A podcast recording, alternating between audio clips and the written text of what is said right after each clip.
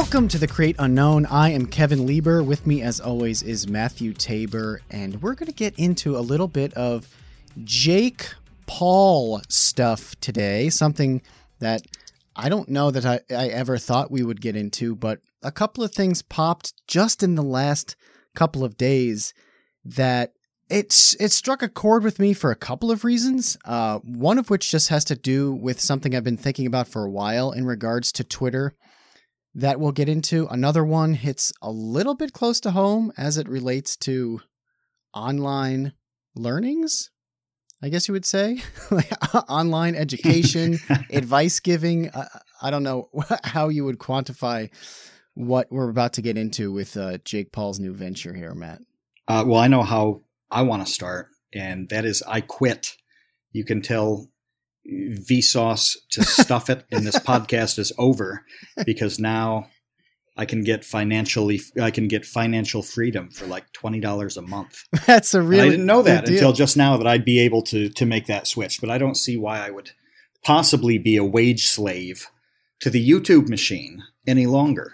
Yeah, yeah, or any machine. You know why bother? But but first, build my I, own machine. I want to uh, I want to thank our latest two dollar tot Zeke.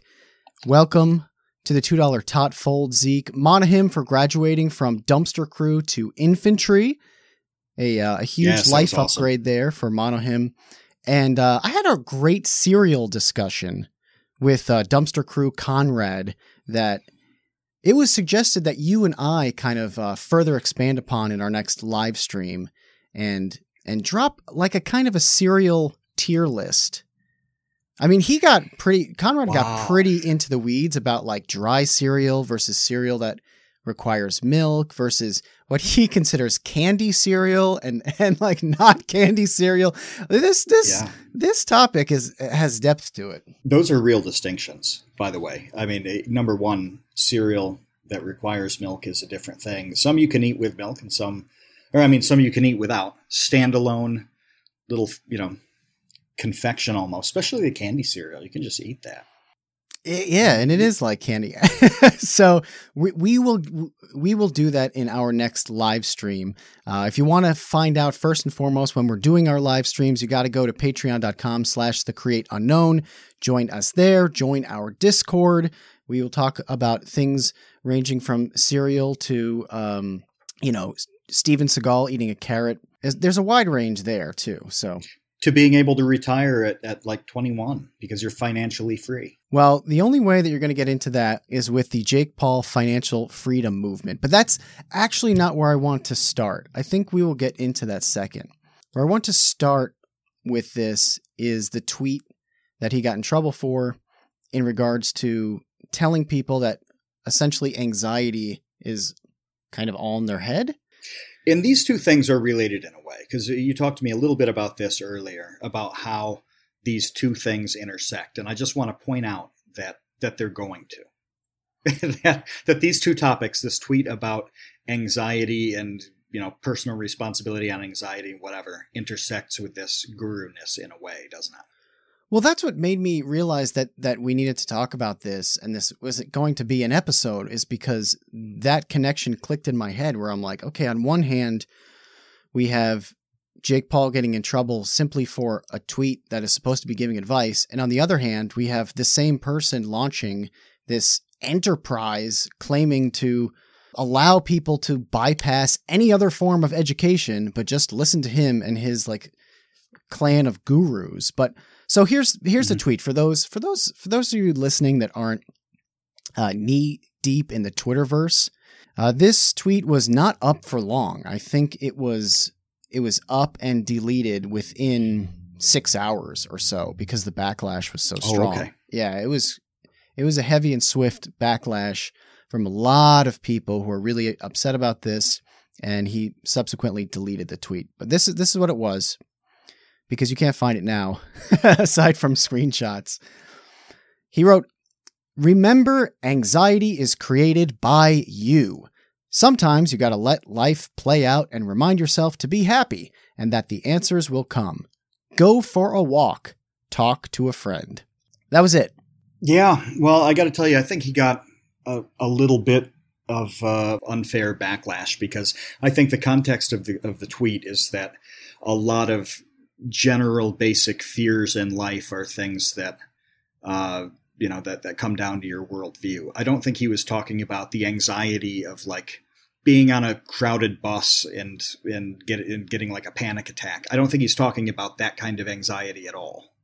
So he actually clarified with a follow-up tweet that that was also since deleted that said just that. So it's funny that you say oh, okay. that because he did clarify with a follow-up tweet that was that. It was basically like, look, I'm just talking about and, and I don't have that it, it's gone now. But it was hmm. essentially like, look, sometimes I'm not it was like I'm not talking about basically clinical anxiety or something sure. uh, that requires, you know, serious attention and can be debilitating to people. It was more like if you're feeling nervous about something, you should, yeah, take a walk, de stress and decompress in some sort of way and talk to people is, about it. Yeah. And, yeah, which is like the most generic, basic advice ever. It's not controversial. Yeah, it's it's also like the first thing that that uh, any any professional is really going to tell you. It's like find a way to kind of de-stress and relax and you know sleep better and eat better and like get some light exercise and walk around and this and that. You know it's like it's like uh, the first 10 minutes of intervention on stress. So it's not like he threw some out there thing uh, that was like oh are you having panic attacks? Go walk your dog and everything will be okay I think the crux of the problem is the way that he phrased it. When he's mm-hmm. when he phrased it as remember anxiety is created by you, that is not that is not a fair assessment for, for or, or a helpful way to think about it for for people who do have serious anxiety about anything. It, it's it's not helpful to say, "Oh, hey, just remember it's uh it's your fault." basically. so, so let's be clear from the beginning. Everything that's wrong with you is your fault alone. so we just want to establish that responsibility that you just screwed everything up yourself. Now let's talk about right. how things can be better for you. No, that's probably bad framing, isn't it? Well, it kind of sounds like to say anxiety is created by you, it sounds like you're saying you're making it up. Yeah. Right? It's like this is all in your oh, head. Yeah. You're making it up. And whether or not he meant it that way, it's it comes across that way to a lot of people. And I think it, it makes sense for people to to read it that way and say, hey, this is very messed up and, and a damaging thing to tell people. Even if you've opened the door to having it interpreted in in you know the way that we're talking about with a different sort of anxiety and, and, this being the wrong solution for that. Um, if you've written a, a, tweet in such a way that it can even go in that direction, you have not written a good tweet. Okay. Like he easily could have thrown in a couple words to make that distinction before having to do it in a follow up reply. Because by the time he did that, um, and this was all deleted. Like I, I don't know exactly when it happened, but but I was asleep when it did. So by the time I woke up, uh, this was all over and all there was was Jake Paul saying that anxiety is your own fault. So I didn't see any of it play out. Um, but if he he could have easily thrown a couple words in that made the distinction he wanted to make, and it even if he'd done that, it like you said, this is not groundbreaking stuff. You know, take a walk and breathe. like, uh, oh, okay, it's it's not like nobody had considered that before February of 2020. Yeah, seriously, it reminds me like that level of rudimentary advice almost reminds me of a kid needing a timeout, right? I mean, it's that level of advice. It's like, okay, Johnny, I know that you're really upset that we're not going to McDonald's today, but you're having a tantrum and I need you to have a timeout. So go sit in the corner and kind of like calm down and count to 10, you know, count count backwards from 10 to 1 and and that's kind of what I think that he was trying to say. But here's the, yeah. that's the what you illustrated is exactly the problem. It wasn't worded well. It wasn't worded.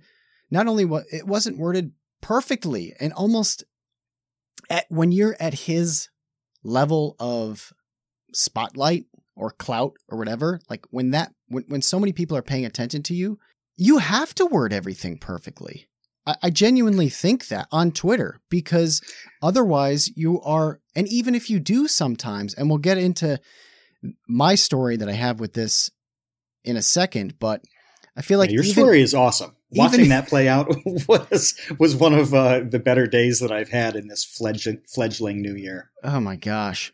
But even if you don't, or I'm sorry, even if you do word it perfectly, you are still going to get a percentage of people who are going to interpret it however they want and react And- to, to you however they want. That's right. And then a segment of those are purposely looking for some reason to jump on you. Um, you know, there there are plenty of people in the commentary space who are just dying to misinterpret willfully whatever you're saying so that they can make a thing out of it and and you know blow up a, a little thing that didn't need to be blown up. But as you were talking about this, I was thinking, you know how centuries and centuries ago a king would have a food taster to make sure that nobody was poisoning him. You know, the food taster would take a couple bites of the meal, and if he didn't, you know, fall over grasping at his throat, the food was safe to eat.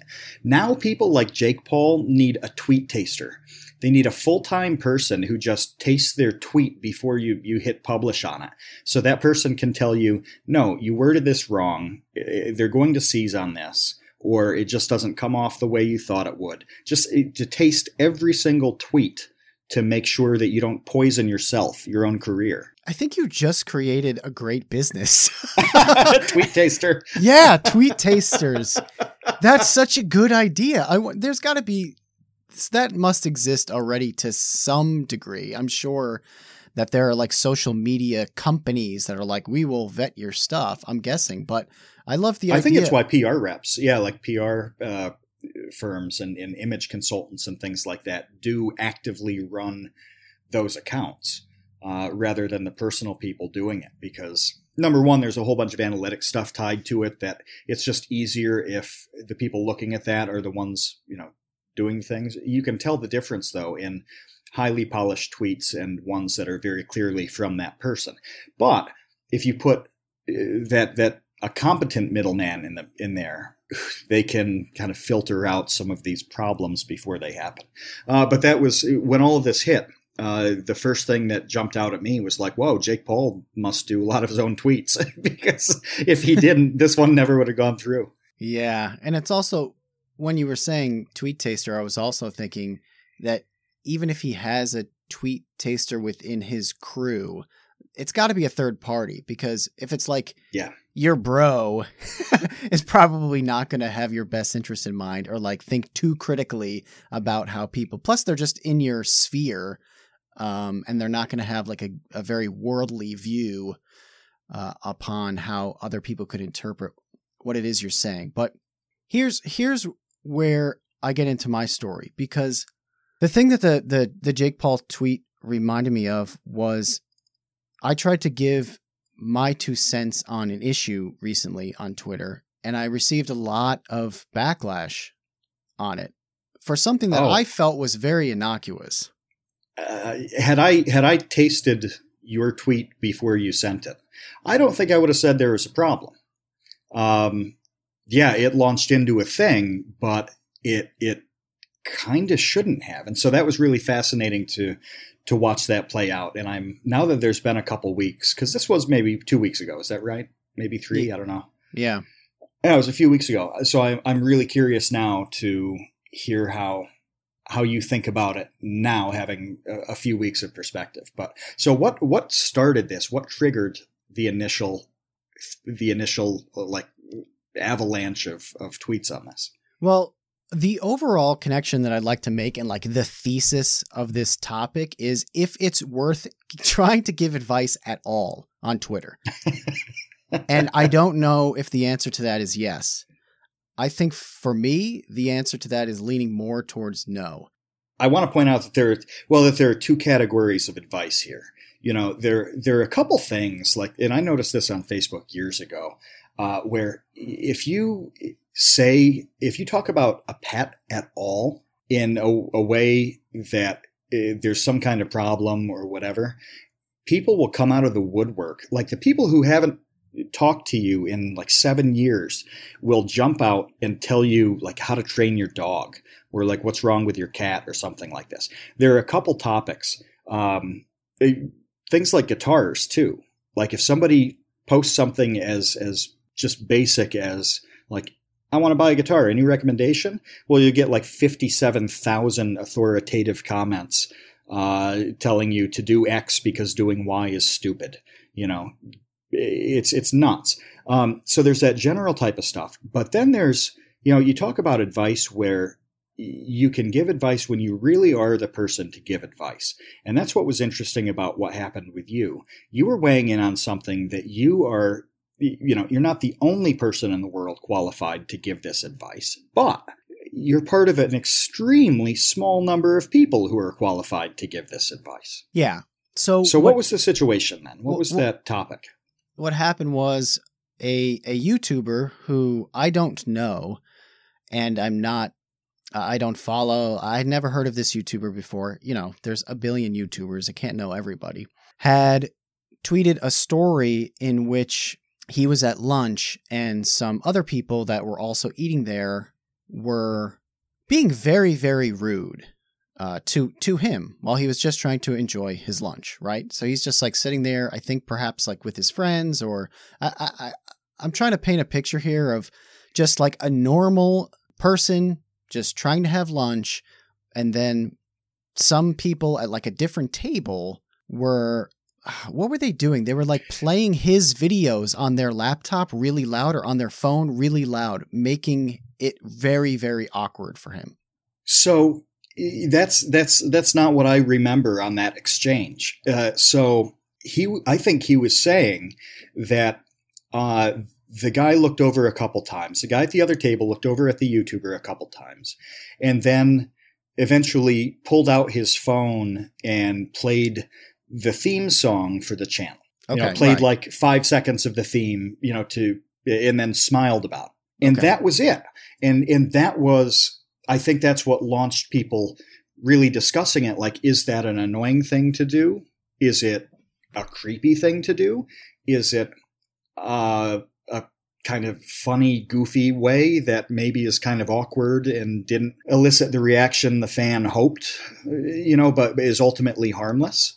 And a lot of people were saying flat out, like, this is extremely rude and it's creepy and it's threatening. I didn't think it was threatening. I thought it was a goofy thing that, that probably came out to the YouTuber differently than the fan, you know, the fan intended. Um, but then people started talking about how you do that kind of thing, you know, fan interactions. And most people were not at all sympathetic to the fan.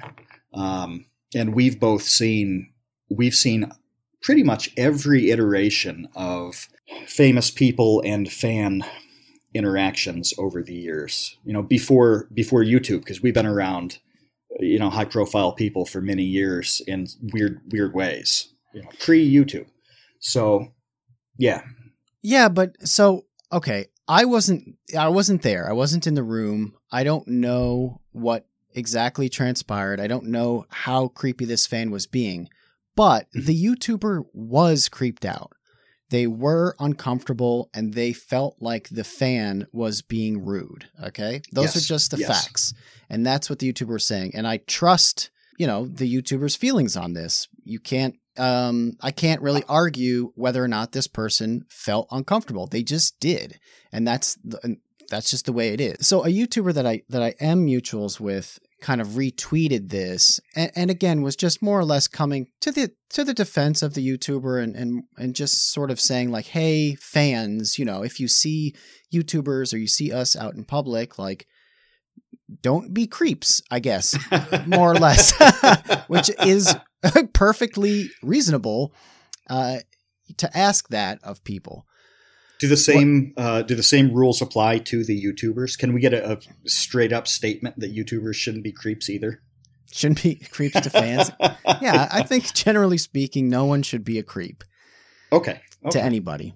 So where I thought that I had something useful to contribute to this discussion, because like you said, I have experienced this for a while, mainly at conventions. You know, I, I don't really go outside enough to get recognized in public because you actually have to be in public to get recognized in public. That doesn't happen to me uh, quite so often.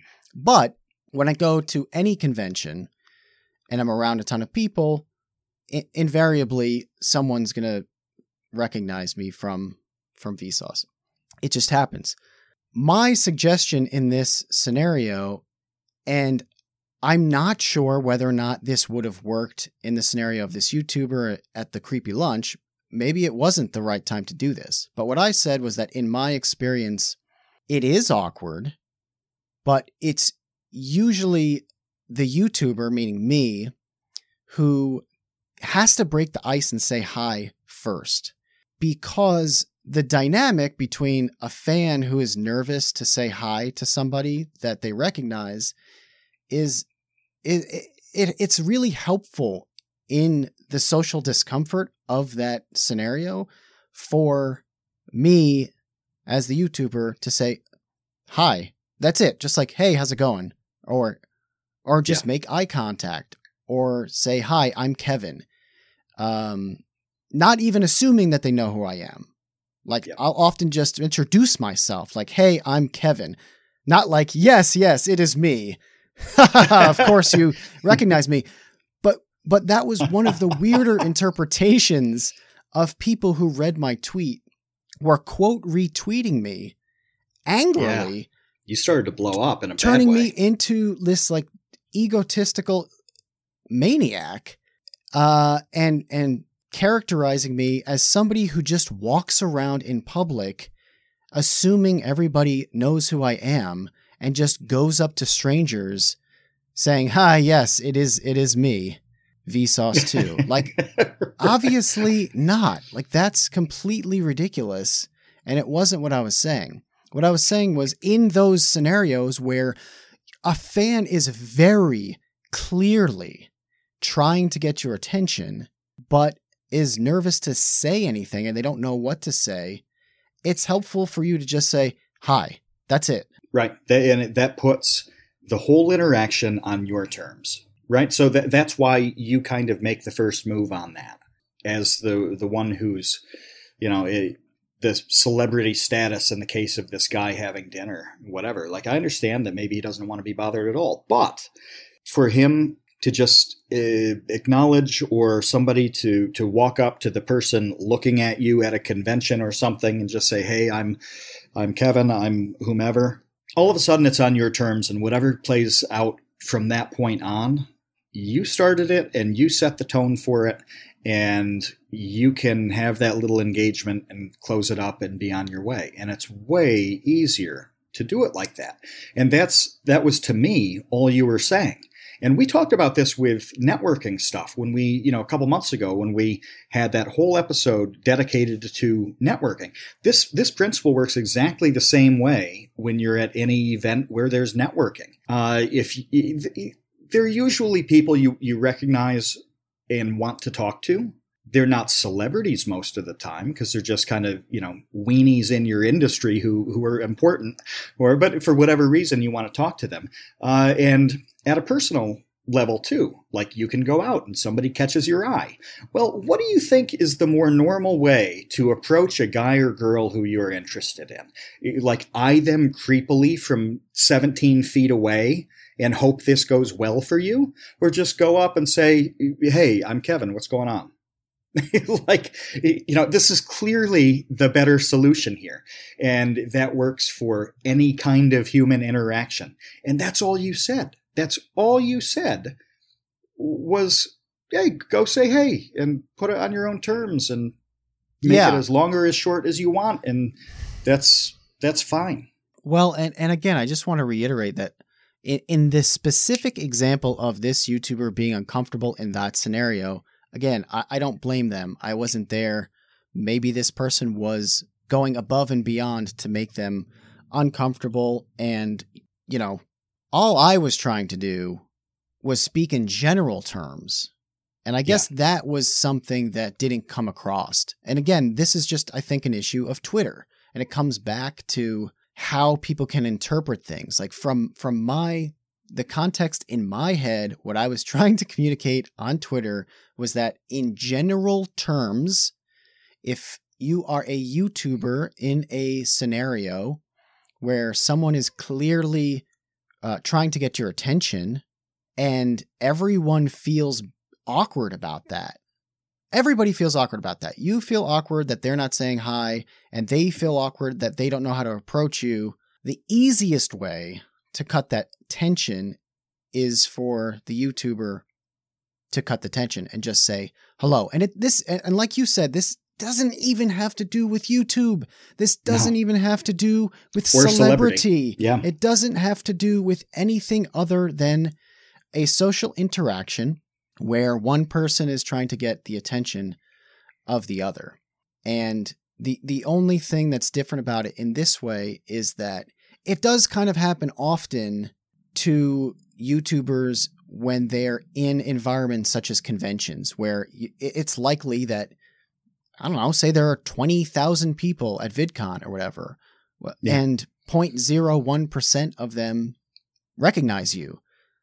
That's still a lot of people yeah, yeah. Who, who, recognize Yeah, you're going to you. get dozens of people coming up to you and, and wanting to uh, have a conversation or just tell you something about, hey, I'm a fan or that video was cool on, you know, whatever topic or getting a picture or something. There are always going to be dozens. And they're varying ages and uh, some are all kind of crazy and over caffeinated and hyped out to the max. You know, they're bouncing around like pinballs, and others have, you know, they're working on like the third day of 17 minutes of sleep and they're dragging and about ready to fall over and die. So you get this continuum of possible energy and comfort levels that is tremendously low to tremendously high. It's it's, it's kind of neat because when we're at VidCon, so like obviously nobody's coming up to me. Although at the last VidCon, one person, one person knew who I was from the podcast. Can you believe that?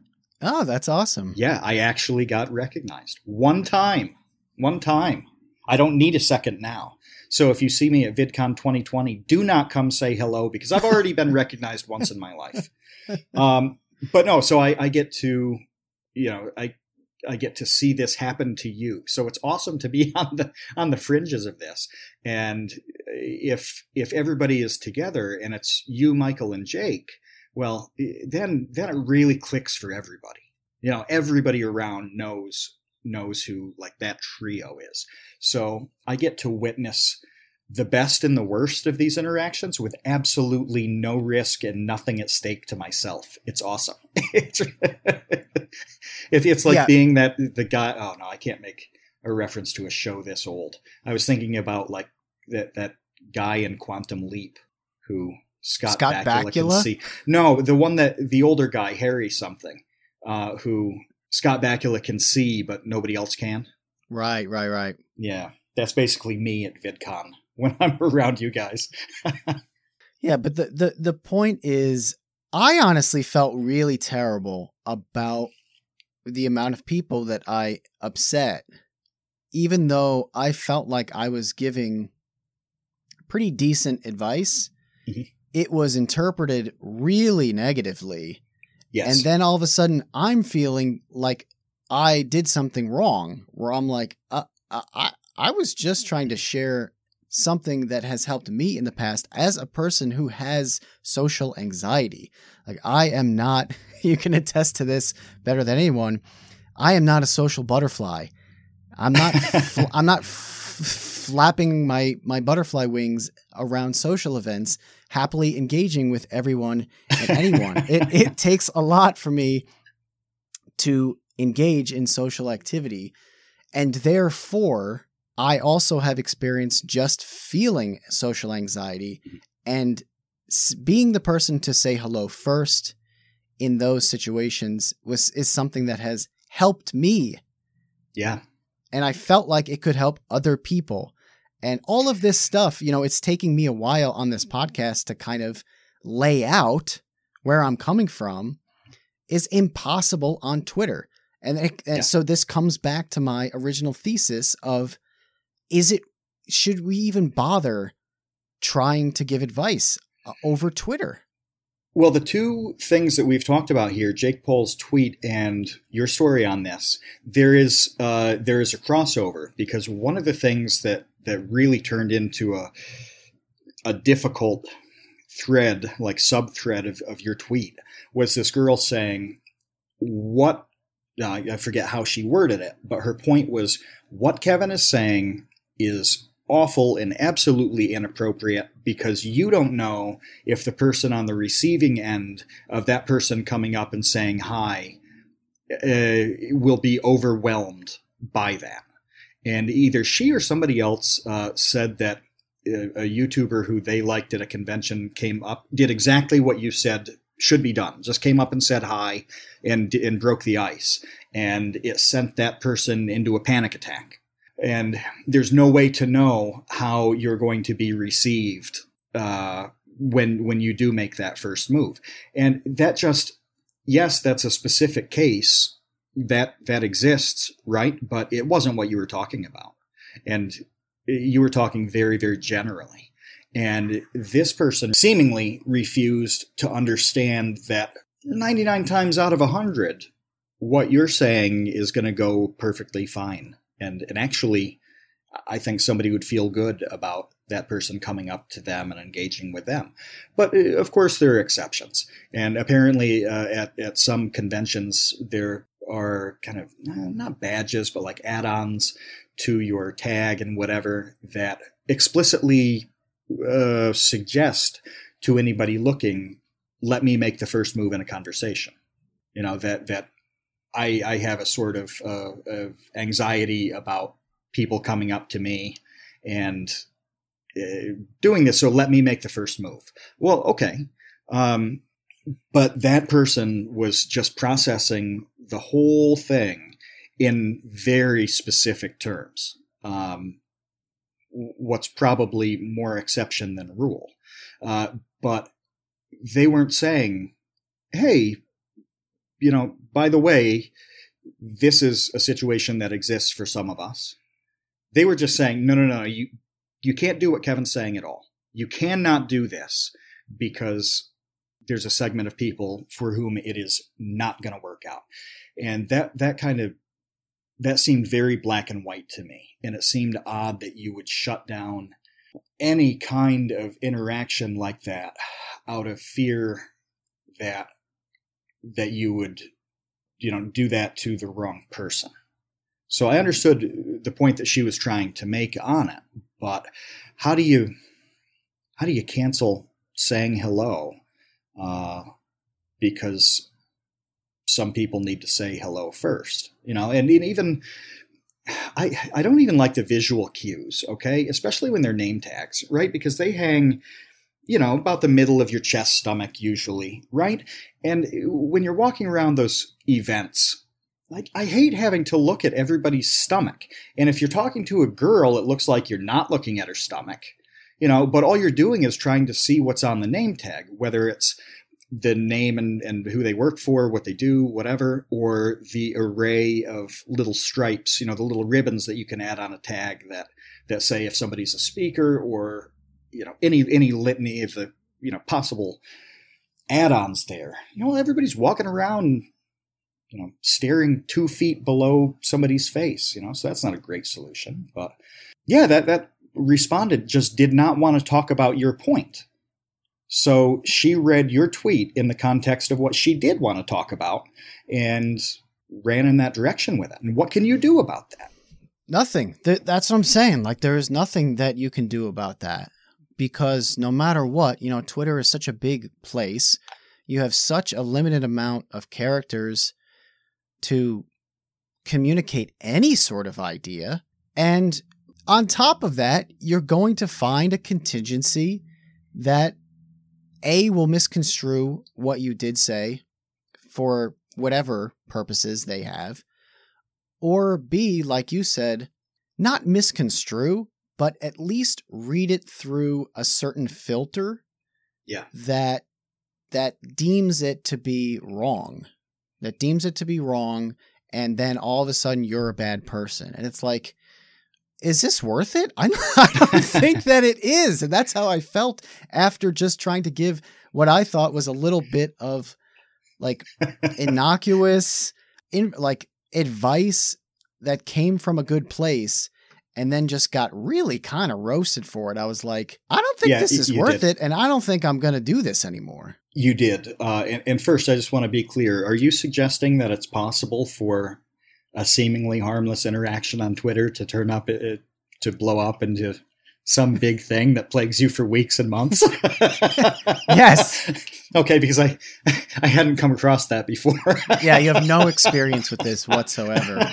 None. It. I just don't know, man. I don't know if it's worth it.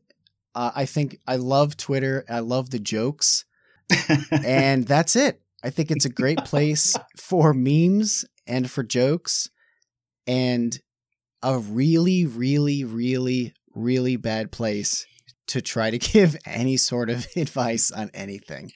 I think it depends on the community of the person tweeting the thing, though. You know, depending on who's tweeting it, um, there's a segment of people who, or not, not, not a segment. I mean, an overwhelming majority who kind of have similar thoughts on it.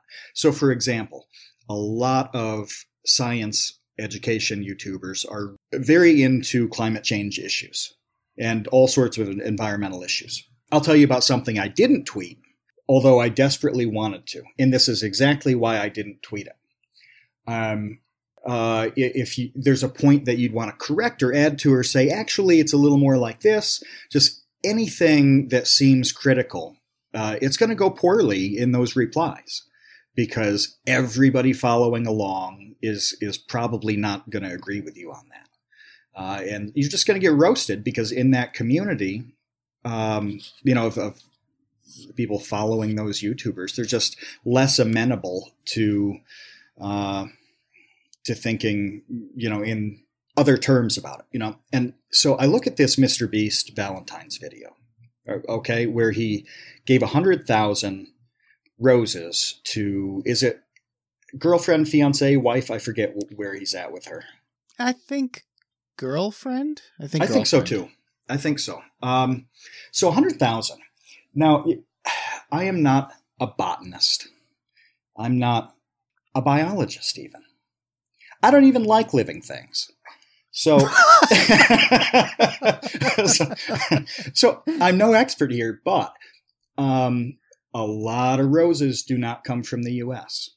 Roses are extremely water intensive to grow. Well, I don't know if extremely is fair, but let's say it's like three or four gallons a week over, I don't know, 12 weeks to, to get a rose. And I'm thinking, Mr. Beast, you just did this Team Trees thing, and we've got 100,000 times how many gallons per rose of water? Like, y- you went through tens of millions of gallons of water for this video, and we're not even talking about um, any of the costs and emissions and all of these things associated with transporting those roses because I doubt they were in the backyard. You know, and I start thinking about all the possible costs on this. It's tremendous. I mean, it's really shocking. And I think about the heat that you got from a couple comment uh, commenters on the spaghetti chair video because of the carbon emissions on flying a couple people to Rome. Mind you, half of them were on the same flight. So it's not like we each had our separate emissions. Uh, but uh, anyway, you know, that like is Or we're or we're char- or chartering private jets. right. We, were on hopped on a commercial flights United that Airlines that were going to Rome anyway. We just sat in one of the seats that was Right. going there anyway. and they were full except for our seats. Do you remember we booked uh, the tickets kind of separately but together, and by the time we'd finished one, like there were only two seats left. Uh, Yeah. we got the last two seats on that plane. But uh, anyway, I, I just kind of crunched the basic numbers on this. I'm like, oh, this is really kind of fascinating how economically and environmentally intensive this 100,000 roses bit was but there's no way that I can tweet this out because it's it's going to go badly. It's not going to go well because the people who follow me generally are pretty big fans of Mr. Beast, and they're pretty big fans of, uh, you know, science channels. A portion of them are, at least. Um, and it's just like the overlap is just this is just not going to go well. You know, they're not going to look at that and say, "Whoa, that's something to think about." No, they're going to look at that and it's going to be either ignored. If so, what's the point in tweeting it? Or eh, I'm going to look like a jerk to them. You know, so I I flushed that tweet down my mental toilet very very quickly. Uh, but that was a case of it just not fitting the audience.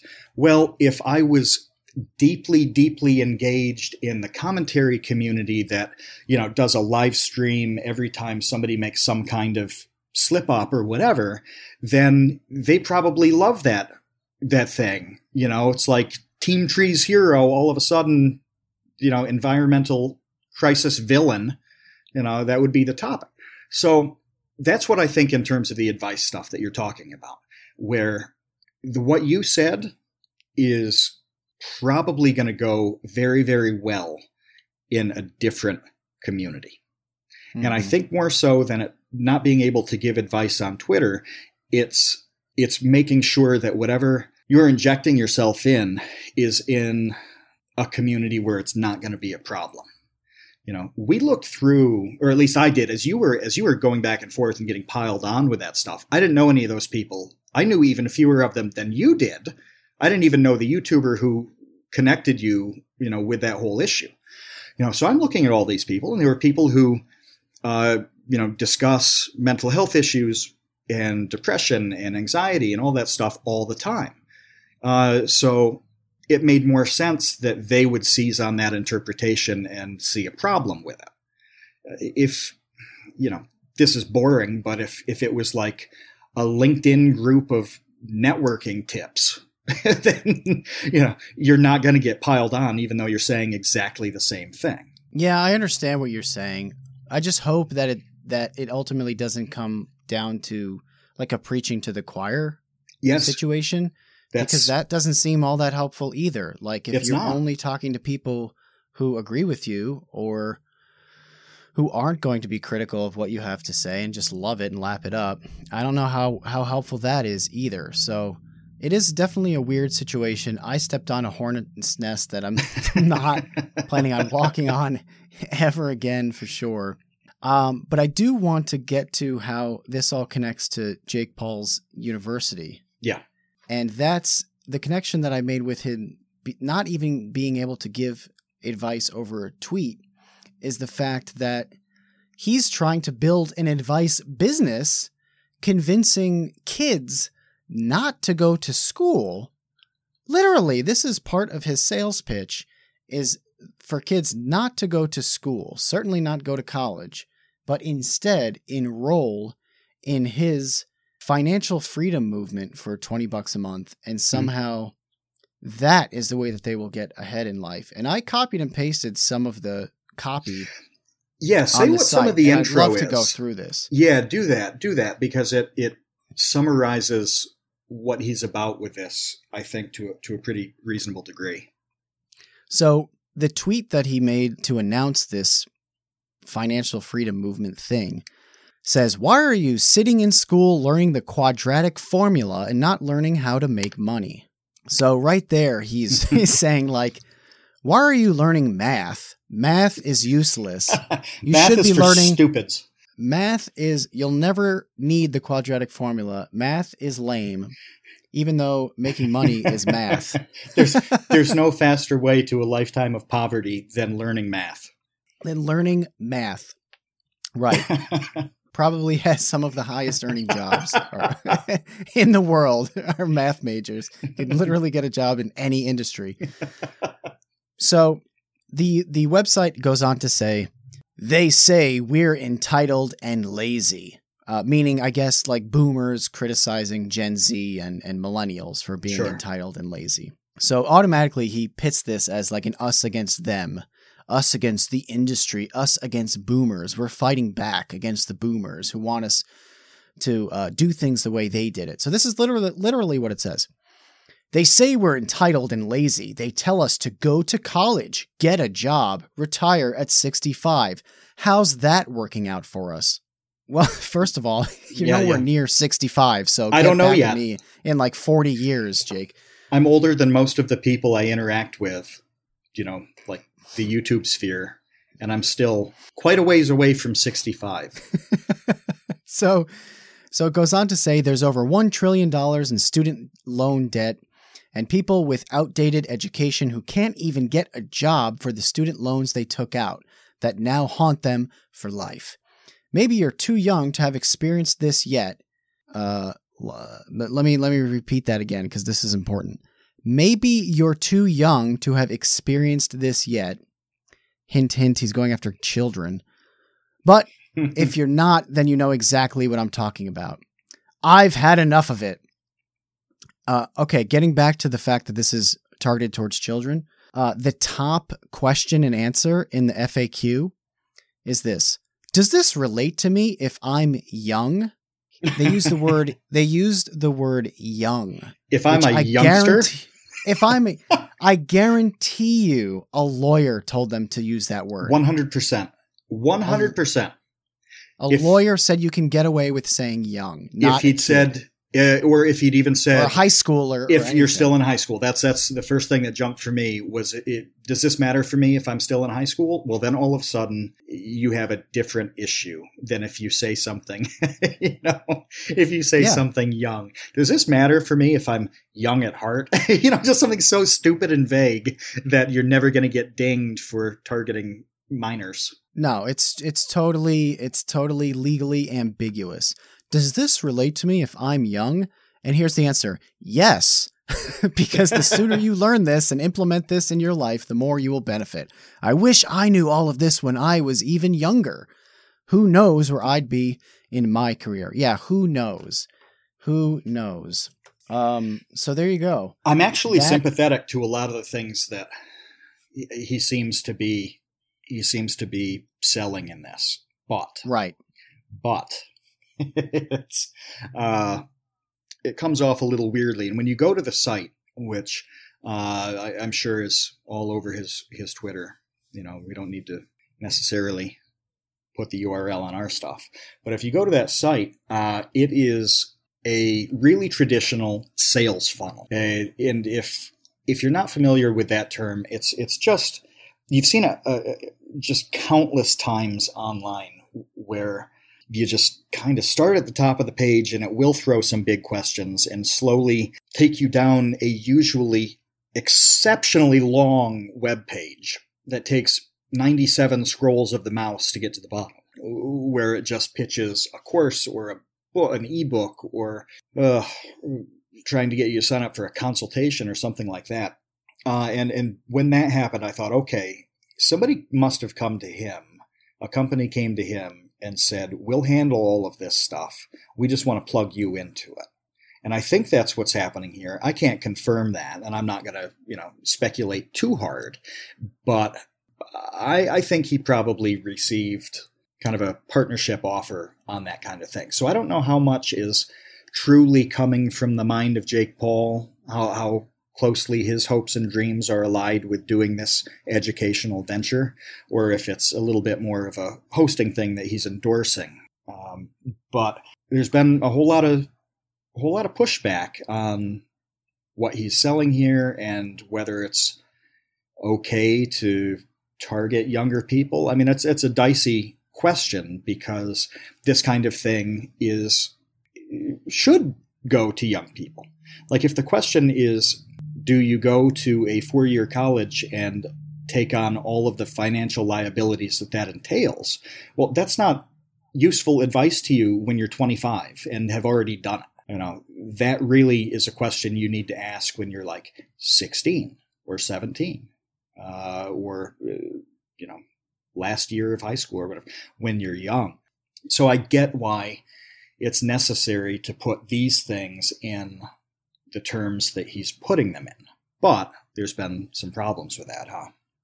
Well, and part of the what you mentioned as being sympathetic to some of it, I am too. I mean, the the the the whole part about the student loan crisis and the fact that you know college is debilitatingly expensive and puts you in debt forever and ever and ever It is a be, real yeah. problem. Yeah. That's a real problem. That's a 100% real problem that that all high school kids should strongly consider or I should say reconsider whether or not they want to subject themselves to $200,000 for a bachelor's degree. Like that is Right. a very real thing. you weigh the options between the costs of a private school versus a public school. I mean, this is what I did, which was a long time ago, um, but it was still exactly the same, the same kind of mental debate that, that you go through with it. It's like, you know, I, I grew up in New York, so do I go to a SUNY school for this much money, or do I go to uh, one of one of the private schools that I went went to uh, for however much money there? And like what is the financial aid package? And are there scholarships? And then what is the end result? And for me the private option was financially equal to the public option so then i could just kind of go where i wanted to go there wasn't this disparity where i had to choose between like the $5000 a year option and the $35000 a year option you know that would have probably gotten a different result from me because i would have gone over that that thing. So, but uh, still, it, it that's a totally valid question to say. Uh, is it better to spend uh, to go in the hole for a hundred thousand dollars, or is it better to work on something else? Start off with no debt. Um, maybe you have less earning potential in theory, depending on your field, uh, but you'll be starting in a much better place, and your money will have your money will have much more time to grow. I mean, it is kind of sickening when I think back to how much money I would have right now if if I'd like if I'd maxed out everything from 18 on and had you know the 20 years for that money to grow like it's perfectly valid to to talk about that um, and there are people who like i know of one family which they're in a really unique position um, because most people don't have the option to do what I'm about to say. But the parents went to the kid and said, We will pay for college if you want to go, or we will give you the money that we would have paid to the college. And Wow. you can have that. Uh, I forget what kind of trust or uh, investment thing. I, I actually think that it was going to go into a retirement plan and they would maximize the contributions until that was exhausted. You know, so they said, you can go to college, we'll pay, or we'll put this in in uh, your retirement fund, and that's obviously not going to pay off for you anytime soon, but it's going to give you a hell of a start. Um, the kid chose college, by the way, uh, which is where I met him. Um, but that's you know a valid mathematical option. Uh, you know when you look at it and say, well, which payoff do I want? So I don't think that anything in what he's put here is crazy, but a lot of people do. A lot of people have problems with him saying school is lame. yeah. So look, that's not the problem that I have with it. Like if you if you believe that you need to be telling kids to take a hard look at whether or not they should be spending fifty, sixty thousand dollars a year for a de- uh, a degree that they won't use, uh, like that, I think that's a totally valid thing to do. However, however, however, claiming that the alternative to that is to give him 20 bucks a month for these like useless videos. Did you watch any of the videos? I haven't like yet. here's the kind of stuff that you'll get. No, Oh my gosh. what's it like? I haven't seen that. It's it's nothing. It's like nothing. It's like you might as well go to to TCU University and just listen to our podcast. Like those would be more informative because we actually have experience with a lot of stuff uh, that we talk about, you know, and all of you can listen to for free uh, on this podcast. Or guess what? Unlike any number of podcasts Mhm. or I don't know, like Gary Vaynerchuk vlogs, like Oh. there's any number of Yeah. stuff like this that's 100% free that will be a lot more valuable for people to to get actual like actionable advice from than listening to a video of Jake Paul just rambling about how th- like this was one of the videos. It's just him sitting there and going, Um, like when we were kids, like my dad spent fifty thousand dollars on a house, on like a house that cost fifty thousand dollars, and it was like the all the money that he had, and like when he bought that house, we would go in there and we would like strip the floors and like put up new walls and like do interior decorating to it. And like then he would like a few months later sell it for like a hundred thousand dollars. And anyway that like taught me you know like how to have a work ethic. Oh. the end! End of clip. End of Oh, clip. That's, that's the whole rough. thing. That's the whole thing. You know- it's like i'm paying $20 a month for that even when I talk about the past on stuff, like a few minutes ago, talking about college things, that was about 20 years ago for me. Even I feel funny about, you know, when I was young kind of things because it really hasn't been that long. We're not 90, right? And so when I think about the lessons from Jake Paul's childhood, what is that? Like the second George W. Bush term? Like that's insane. yeah, it's like oh back in 2009 yeah, like my dad flipped houses okay cool story yeah, there were does that help already seven house flipping TV shows like yeah at that time. yeah. It wasn't a novel yeah, you could just watch Flip or Flop on HGTV and get the same lesson. yeah, good for him. That's cool, but uh, it's not some weird blast from the past kind of thing. I'm sure it is to somebody who's ten, you know, and who who thinks uh, the '90s were truly, you know, a long time ago. Um, but which I did see something by the way. So I struggle with this perspective. It's a slight detour, but uh, you realize when we were in high school that '70s show was on. Yeah. That's basically the same amount of time, the '70s to the late '90s, like that. That show to the late '90s is even even more than right now if they made you know like that '90s show. you Yeah. know, and it seemed like a very old show. So maybe there is more time there, but um, it comes off weird. The Jake Paul thing does it. You know, you get this very salesy thing. You're right to point out that guys like Gary Vee, number one, do this better. They have years worth of free stuff. Gary's been doing it forever. Like 10 solid years he's been putting out material like this. Uh, I think he knows more about it than Jake Paul does too. I haven't listened to these videos or gone through the entire financial freedom course, uh, but I'm I'm guessing that that he's not on Gary's level. Uh, I don't know what happens for twenty a month, and how long do you need to do it? I mean, at what point are you? Have you Do exhausted? you graduate? Yeah. When do you gr- when do you get your diploma? I just wonder how it's going to play out. I think it's an odd venture for him at this stage. Like it's the kind of thing I would do if I were done, you know? Like to me it's it's sort of like when you see somebody uh advertising for like supplemental life insurance or something. Uh where you haven't heard of that guy in a long time. yeah. You know, and they pop up uh you know, with one of those little infomercial things. Like, okay, well that's that's the work you get at this point in your career. Dude, he's going to make so much money doing nothing with this. And that's the point. That uh, you you know that that's what's going to happen. They're going to make millions of dollars off this thing. He has to do next to nothing. I mean, that's why they're doing it.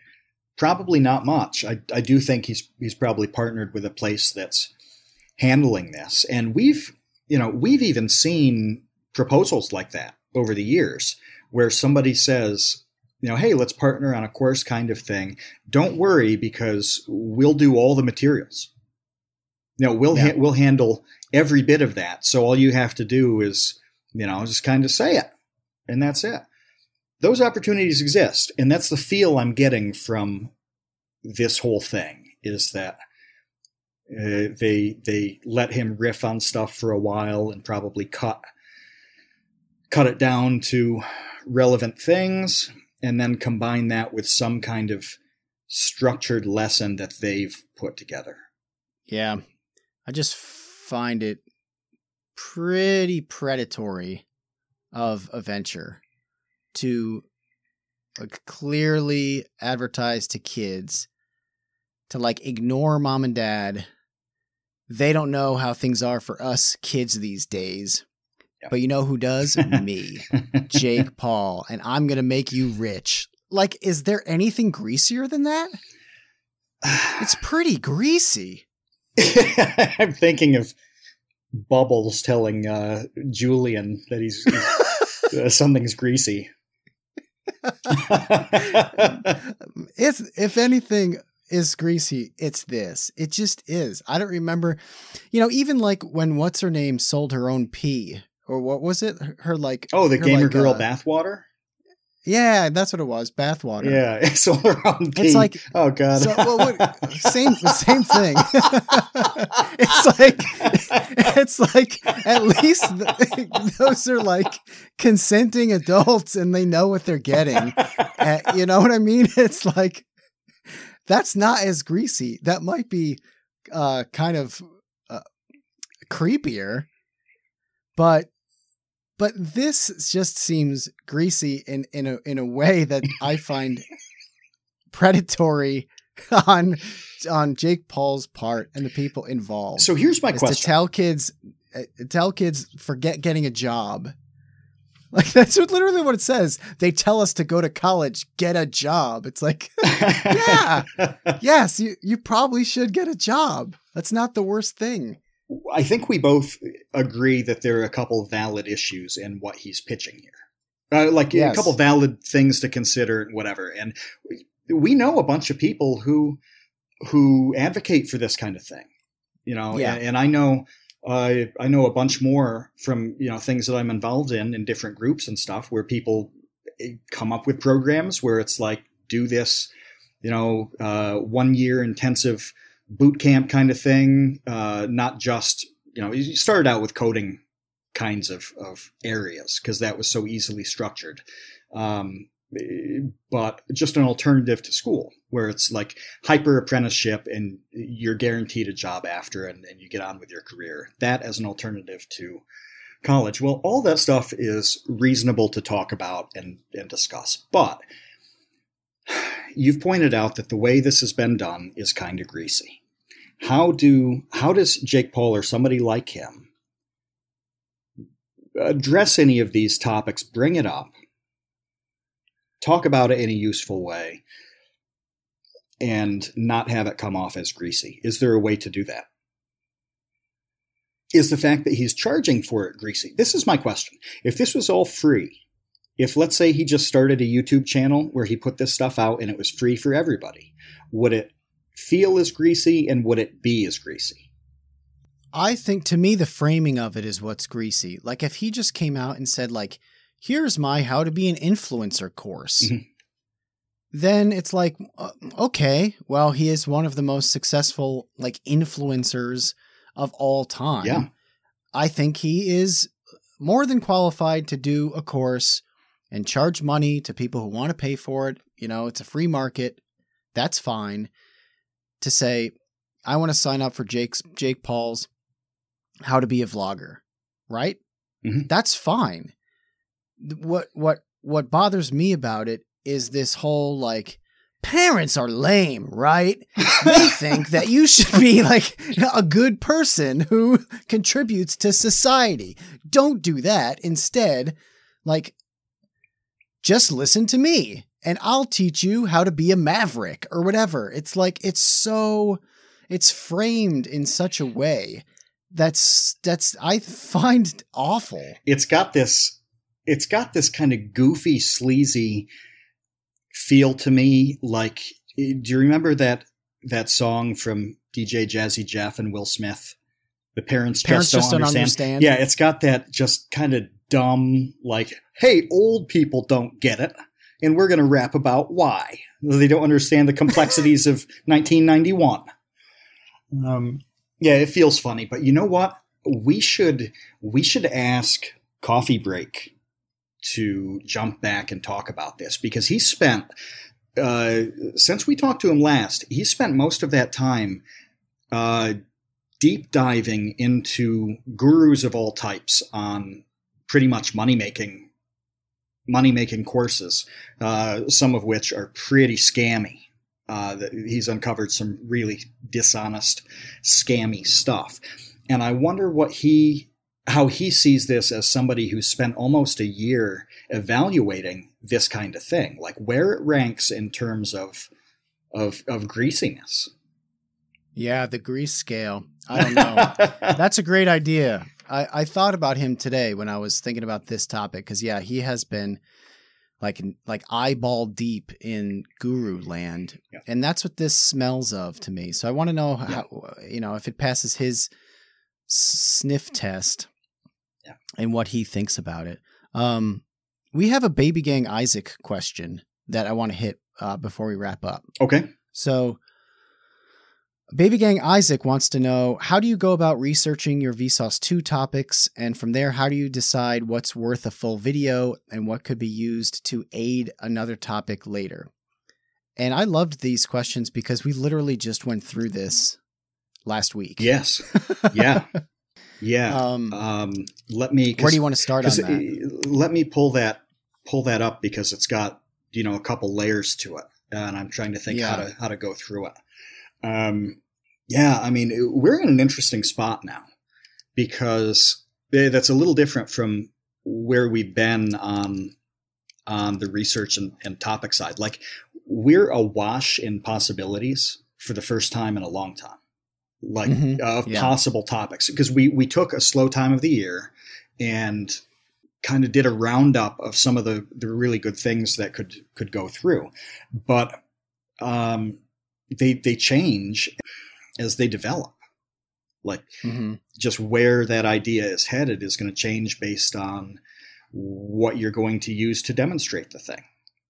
Yeah. You know? um, there was one one video that was kind of in the works. It it you know it, it isn't working out the same way. So we but as we thought it would, but there was one distinct idea that used a really unique set of things to show that idea.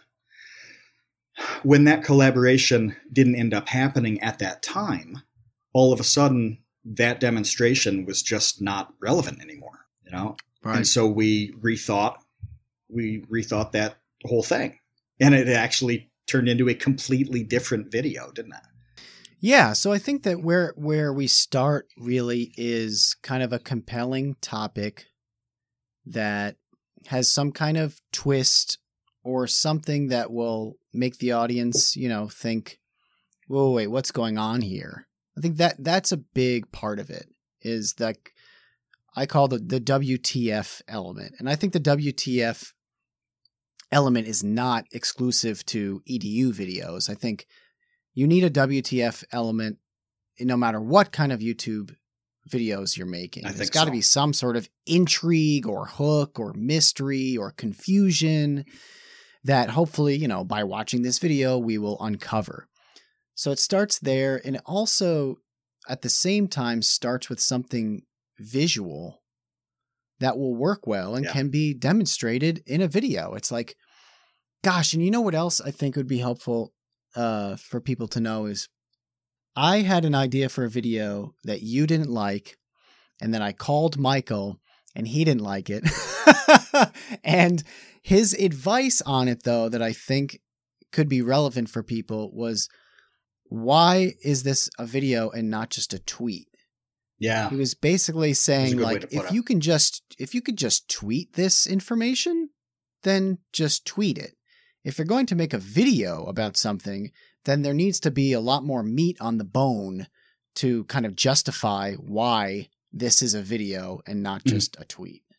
Yeah, and that that meat on the bone part matters too because there's a lot of really quirky stuff in math related things. But they're interesting almost for the sake of it. Right? So they're mathematically interesting. But that's not video interesting. Okay, it's not real life interesting. Uh, it's it's only interesting to somebody who finds that little very specific intellectual challenge interesting.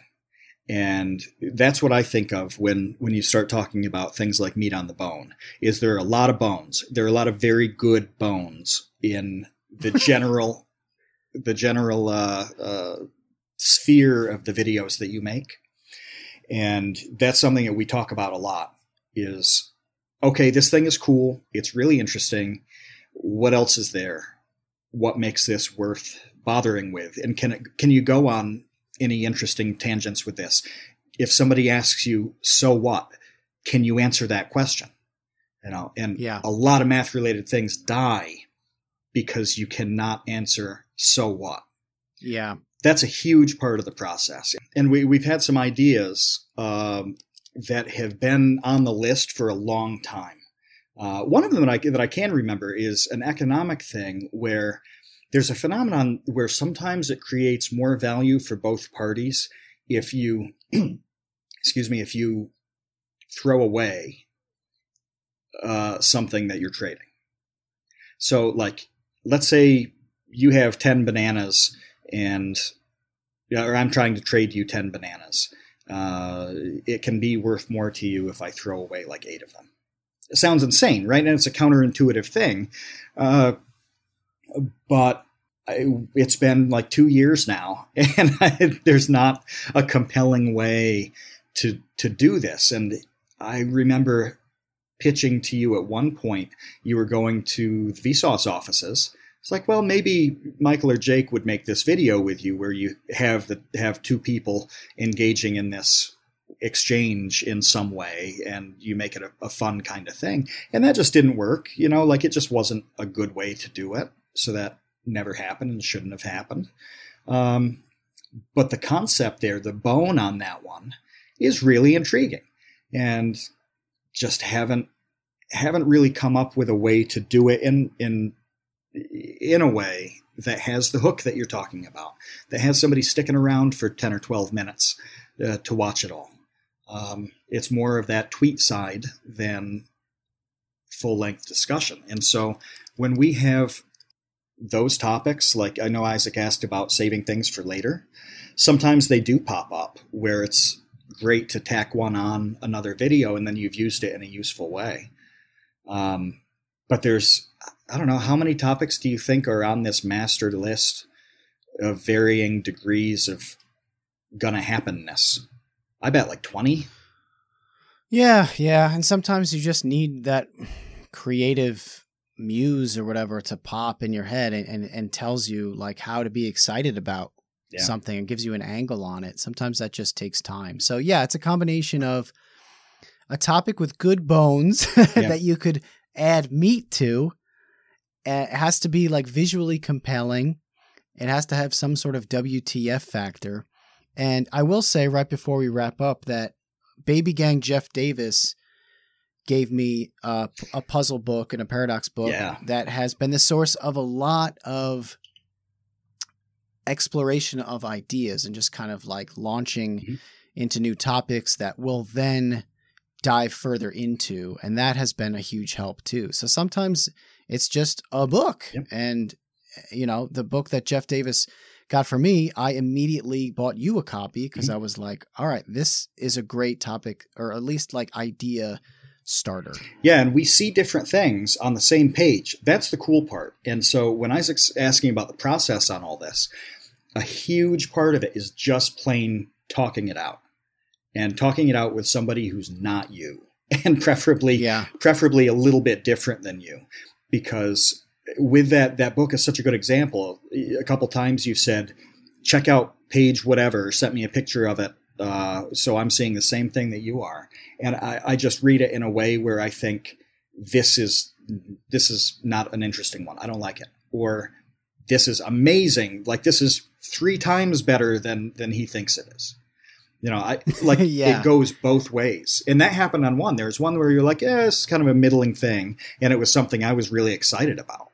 No, no, I skipped over it completely. I didn't even show it to you. Yeah. I literally skipped over it completely, and it was the one that you were the most excited about. Yeah. You're like, "This is the video." I'm like, I didn't even, I didn't even pitch you that. I just, I just turned the page. Right. So yeah, it definitely also helps to have two brains Yep. uh, thinking about this stuff.